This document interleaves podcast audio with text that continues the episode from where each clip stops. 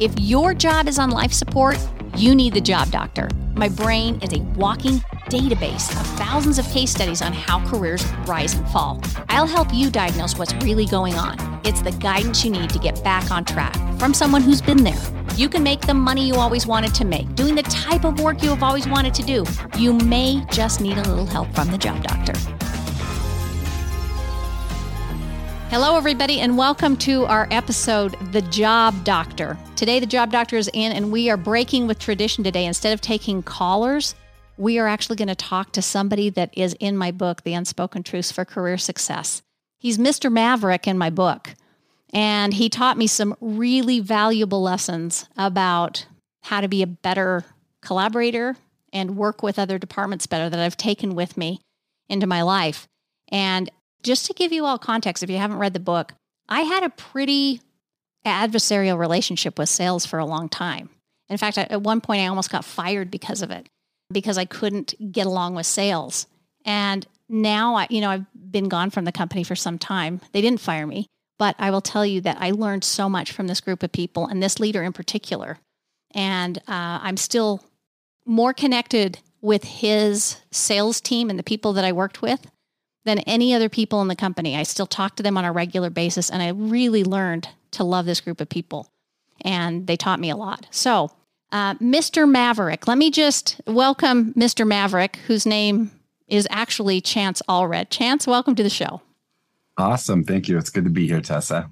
So, Chance and I, um, let me just give you the backdrop of the story that's in the book. It's on the chapter on politics. And Chance actually told me I had come from insurance. So I was really slow at getting things across the finish line. One could say slow. If you're a Vivint Solar, it's slow. But if you if you were in the healthcare industry, you were methodical and buttoned down. And I thought I was being tied down and buttoned down. I thought I was working at lightning speed. And Mr. Maverick comes to me one day and asks for my help on a comp plan. And I think I'm just like killing it by working really fast. And the next time I go talk to him in a few weeks, he's got the whole freaking plan done and rolled out. Like they've already announced it to the sales team. And I was so pissed off about it. I'm like, what are you talking about? And he said to me, You're too slow. Like that phrase, you're too slow, actually was the pivot for me to kind of learn from him and to cut to the end of the story. He, I don't know why he gave me a second chance, but he did. And he taught me to work faster. He taught me that you have to read your environment and that some companies, if you read about politics, I actually outline is a company fast or slow? Are they innovative? Are they safe? There's a whole bunch of different characteristics you have to look for. But my ability to listen to what he said, even though it ticked me off, and work faster helped me do better at that company at a time that if I hadn't made the adjustment, I think I would have washed out. So, Mr. Maverick, Chance, tell me about that story from your perspective. Do you remember it at all? Um, yeah, I I remember it. I guess I I think I remember it a little differently than you. Um, in the fact that so I guess as I was reading it, rather than thinking about the company politics, I would say I felt like I, you know, was focused on uh it was a very fast-paced, fast-moving environment that we were in. Although the company was a little bit larger at the time, I felt like it, it was still very much an entrepreneur startup, like uh, with how fast the industry was changing. Oh, no question. It was lightning fast. In fact, I, our strategy for a while was go, just go. Do you remember yeah. that? It was just like get yeah. crap done now. I don't care if it's wrong. Fix it if it's wrong. Just go yeah. fast. Yeah, and we were we were struggling at the time. We would bring in all this talent, we would train them, we would work, you know, to help them to be successful they loved it and then they would quickly get poached um, because right. Yeah and it was just compensation how they were getting poached. They was hey hey looks like i can go do the same thing for another company and get get paid more money. So my view that sales reps were leaving and we needed to make an adjustment quickly and it was pretty clear like um, what we were doing wasn't working and there was a few ideas but this idea you know other executives and sales leaders and people kind of unanimously said hey like this will work and this is a great idea and you know we should do it so then and you once did it. I, once I kind of knew we should yeah. do it it was like you know my view was HR, you know, you're you're here to help us implement um, things that are going to help our employees and help our revenue. Yeah, could be my uh, bottleneck, uh, HR. Yeah, let's mm-hmm. go. And it actually took us a while to get on the same page. I felt like with that relationship, but once we did, like I felt like things actually went very fast and smooth. And I remember, you know, we talked about recruiting, and next thing you know, we have this new recruiting arm in the company that was doing something quite innovative that nobody had ever done before.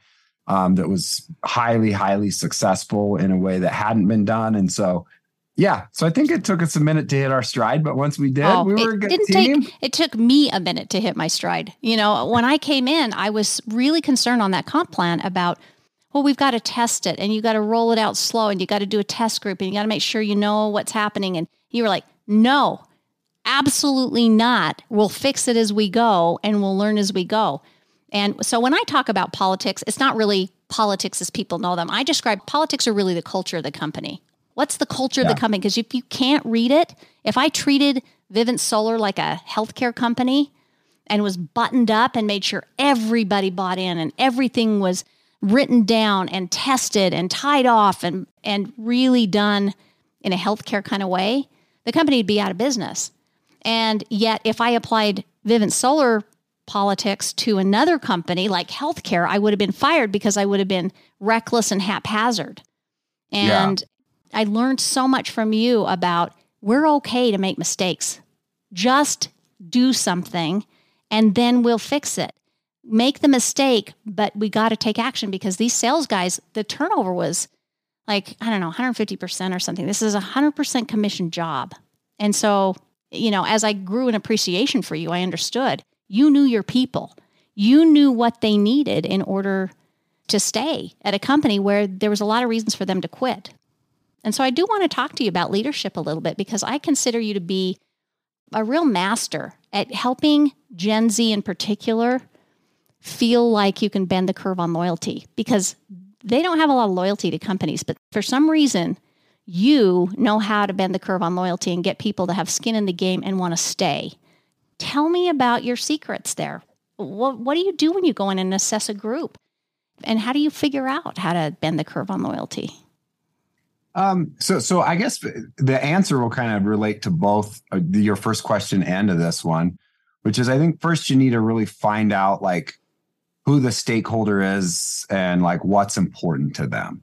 Mm-hmm. So in the first one, it was like who is the stakeholder? You know, we had the company, we had the board of directors, we had mm-hmm. the CEO, and you know, and I, I felt like it was really important that I understand. Hey, you know, I need to know what's really important for the company, what's really important for you. And then I can help develop the strategies, implement them, and go fast to drive those results and get results in a meaningful way that are actually tangible that you can see. And uh, and then the company's going to love you and value you, and I think do most anything they can to retain you and to pay you. And you're right. And yeah, I mean, it sounds so trite when you say find out what the stakeholders want do that thing and let me find out what the employees want and match it up. It sounds so simple, but it isn't because what most people do in a company is if they want a raise, they'll say something like, I haven't had a raise for a few years and so and so's making more than me and this company's paying more, which is all about me, but not at all about the stakeholder. And so the minute that you can address what does the company need? What do I have that the company needs? And what are they trying to accomplish? And then you align for you, you were mastered aligning the pay to exactly what the company needs. Then you make new decisions. You made some awesome decisions about how to align people. If the company wanted these salespeople to stay in the seat longer and they needed those sales and they were 100% commission initially, what were some of the things you did to make people stay? Yeah, well, so some of it was connecting the dots to here's what the business and industry is like wanting. Mm-hmm and then really understanding what the employee wants. Like, hey, and I would ask all the time, like, what's important to you? Mm-hmm. Big question. And, yeah. And then I would have a notebook and I would write them down. And then I'd really see the trends of like what was important to people. And then as you connected the dots from what's important to the company and what's important to them, mm-hmm. Then you can, um, you know, then then you can do it. And you know, a few general themes um, you know, I, I want to be recognized for my work. It's really hard.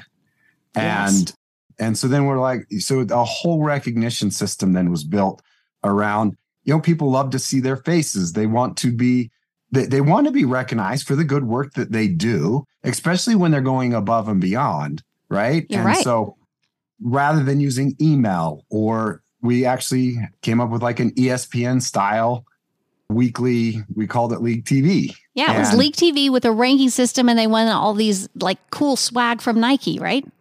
Yeah. And then uh, so you get recognized, you could earn trips, and these trips would definitely be highlighted and and, and pushed for.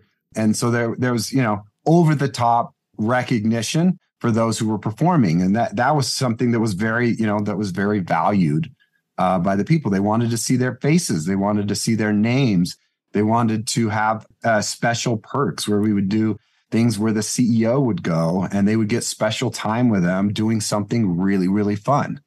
And uh, that time and that experience was something they couldn't buy. So Yeah. it was more than money for them.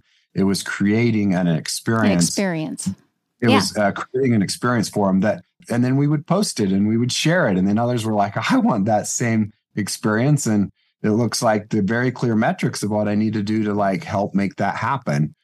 That's really important that you say that. I mean, there's a couple of important takeaways for listeners. One is storytelling is incredibly important. Like, you can't just send an email saying, Joe's great. Thank you for your efforts. But the story behind what they're getting and why, so that you have like legends in your company that other people look up to. That's something you did very well.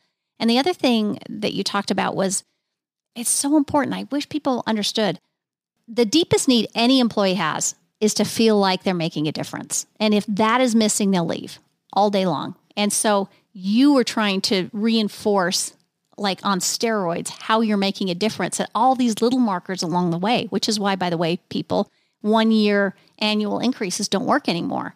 Chance is talking about doing small things all along the way to get people excited and seeing their name and seeing that they are earning something or you know holding them up as an example so they're constantly feeling like they're making a difference Yeah. And so, really, I think that was kind of the secret sauce connecting the dots on what's important for the employee, finding Mhm. that out. And how do you, you know, how do they want to be communicated with? How do they want to be recognized? Mhm. What's important for them with pay? What's important for them with their career? And then you just align that with what the company wants.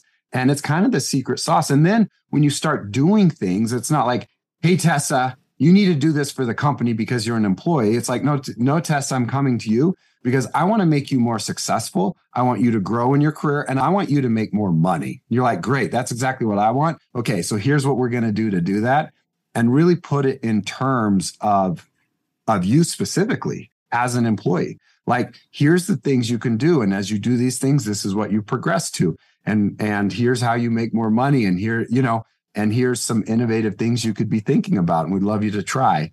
And and then it yeah, do you And know then- how rare and- that is chance? I mean what you just said is exact i mean there's so many people listening right now saying i want him as a manager. He gets it. Because you're speaking to what they want. You're like hey you you've now done your homework so you know what the company wants and you're figuring out now how to tie it out for them and saying i know you want more money. I know you want to grow. I know you want to be utilized. Here's here's how you do it. Here's the secret way to do it. And here's i'm going to give you a pathway to get it done. So few managers do that. They just keep Yeah. heaping on responsibility and saying hey keep working harder and eventually we'll reward you i promise. My word but it doesn't happen.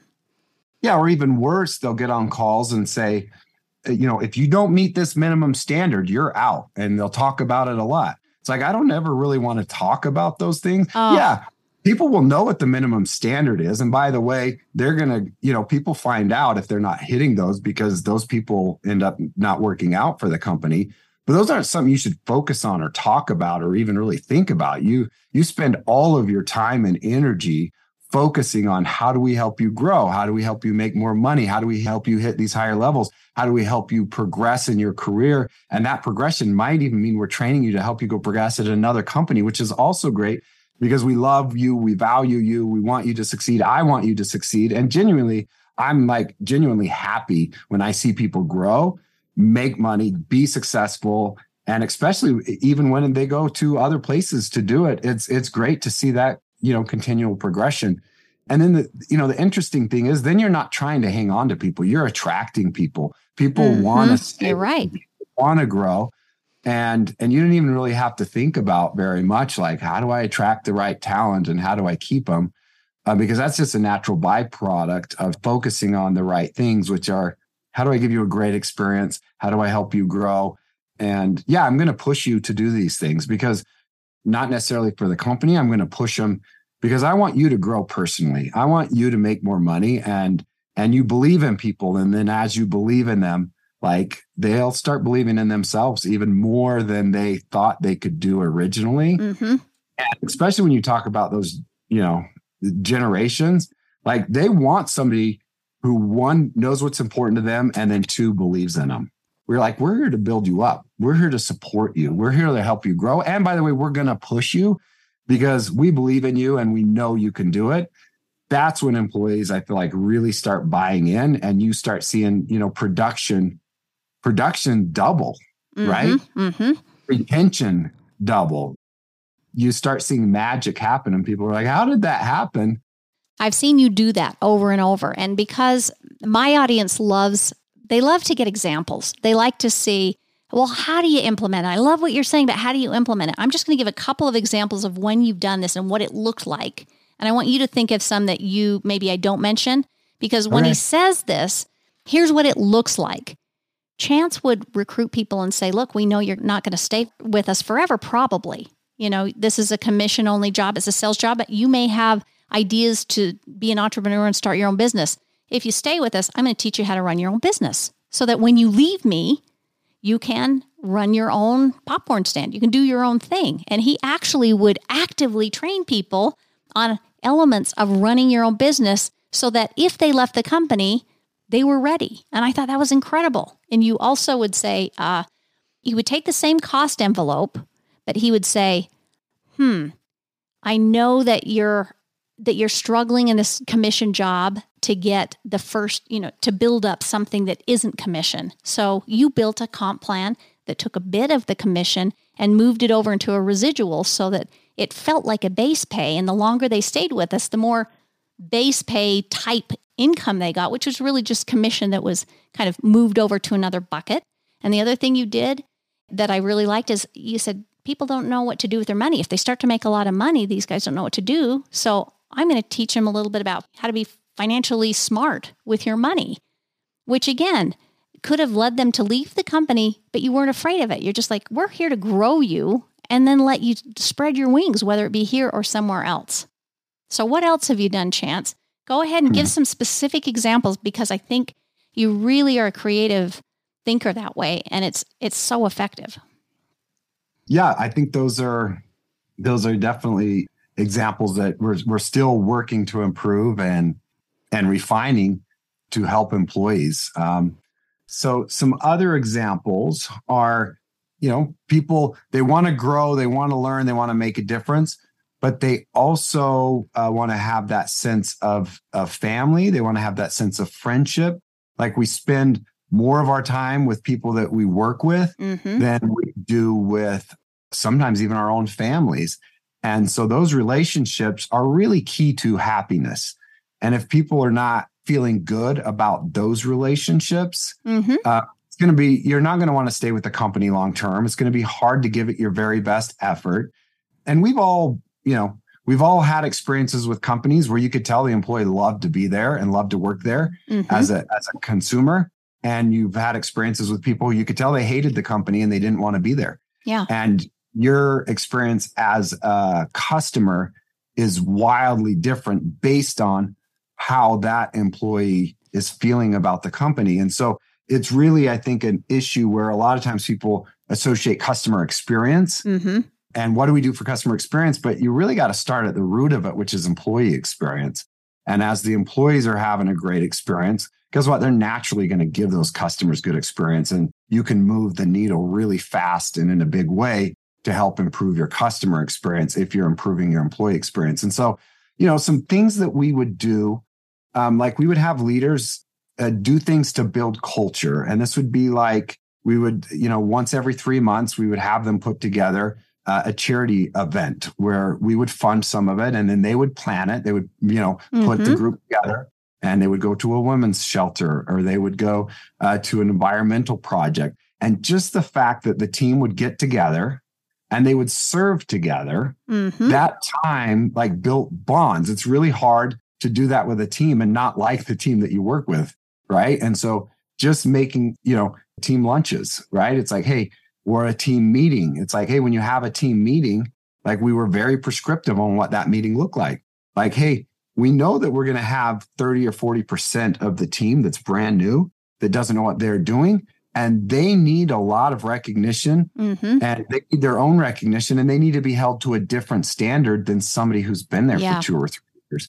And we made that, mis- you know, made that mistake where everyone would get in the room, everyone was held to the same standard and then all the new people were like, I'm terrible. I'm awful. I should quit. Why should I even be here? I'm never going to be that good. And it's like, well, it takes time in a lot of careers and a lot of jobs. And so you got to, once we started segmenting people into their different buckets and then, and then we could recognize them among their peers. Mm-hmm.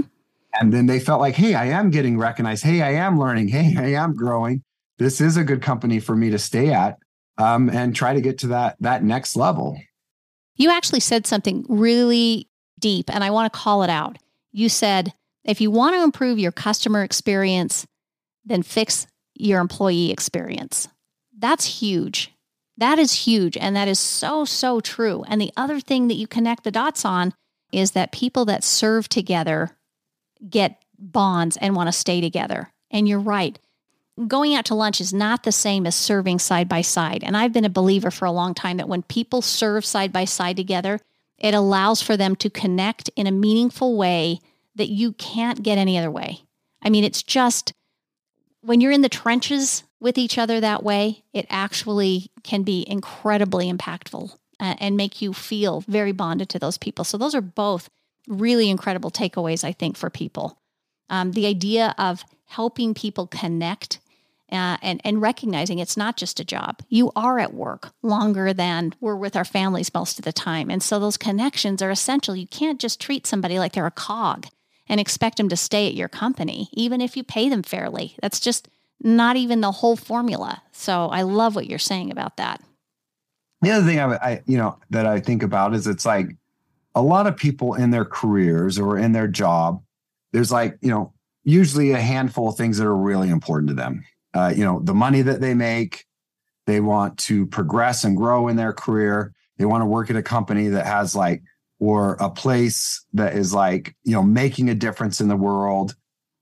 And then, you know, a boss that they that they love and a team that they love. Like those mm-hmm. are kind of the things that they look for. And most people usually get one or two of them, mm-hmm. right? Mm-hmm. Where it's like, I got great pay, but my boss is a idiot. Like they're hard right. to work with shouldn't be in the job and I don't like it, but I, my pay's good and the team's okay, right? Where this company mission's amazing, boss is okay, pays okay, but you know, and so there's usually one or two of those that tie them in. And if you really want to have a great company and a great place to work, like think about try to hit all of them. List them right? again. Chance, that was so good. List all of those again. Yeah. Without being super thoughtful that, you know, off the cuff, here's the ones that I think are really important. So uh, like a company, a mission, a vision, uh, a place that is like making a difference that they can join and also make a difference. So people, uh, I think most people want to be a part of that. They want a boss that they love to work for, like somebody's going to help them, mentor them, grow them, push them, be there for them, love them, like all of those things, right? Uh, they want to work with other peers that they like. Like I like to work with these people, and we, mm-hmm. enjoy it. Uh, the Fourth one I would say is money. Like I want to make the most money possible. Right. And and then the last one is career progression. I want to work somewhere that I'm progressing in my career. So th- those would be the five. And like I said, normally if you were to talk to people, I'd say, you know, most companies can hit two of those. Sometimes people in their careers will hit three. But if you can be a place that hits four or five of those, like you're going to have a, an, an amazing time recruiting, retaining and growing talent because you're hitting kind of the you know the core needs of uh, mm-hmm. uh, those individuals. I I would just strongly recommend people to do a little assessment on that because what you just touched on is what I teach around Gen Z and what's important to a Gen Z.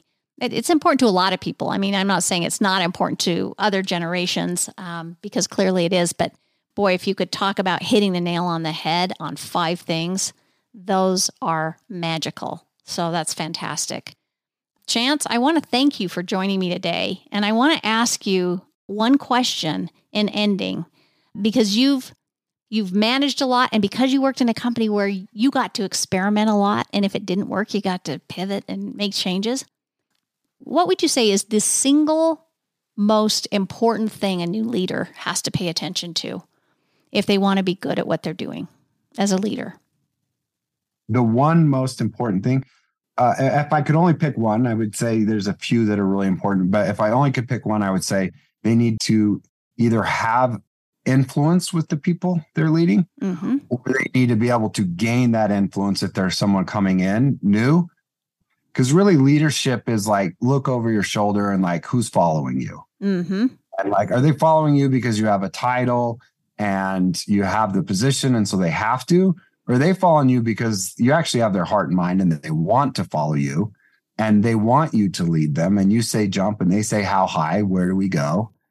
And so you want to be the leader where the people are like, literally, I would follow that person wherever they go, whatever okay. they do, because they care about me. They pushed me. They okay. helped so if grow. that's the thing, they, that's your yeah, one so, thing, then what would be the thing you would tell a new leader first week on the job to do to go towards that end? What's the first thing you would do?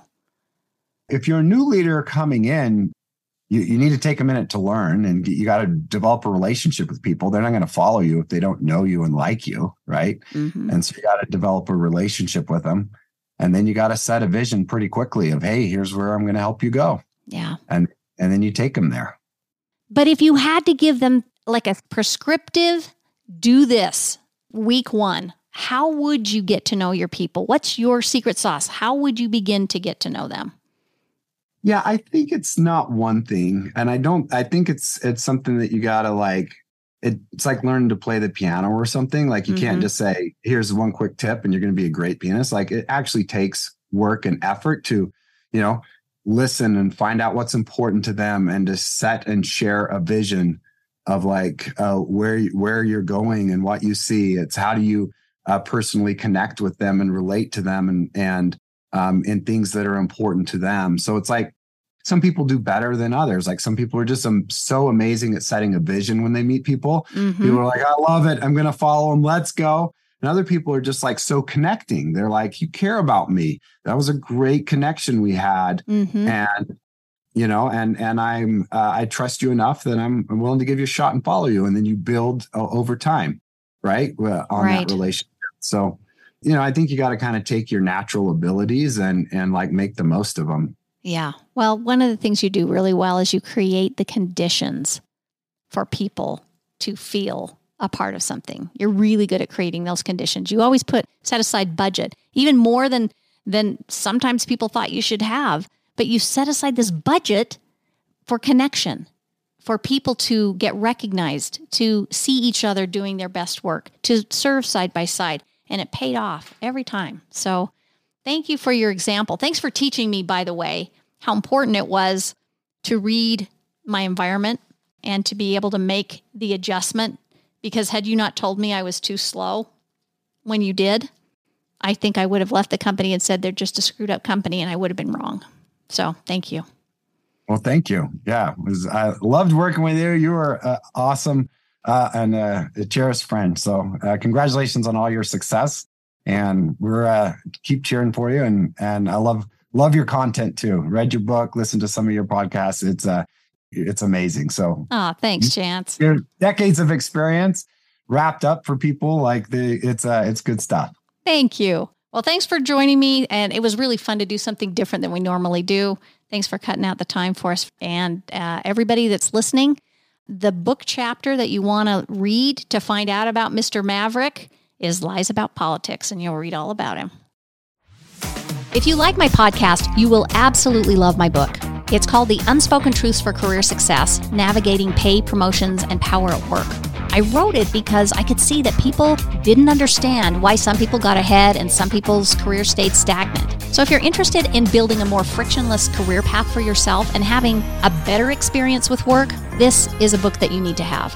It's called The Unspoken Truths for Career Success. You can buy it at Amazon, Barnes & Noble, or go to my website at thejobdoctor.com.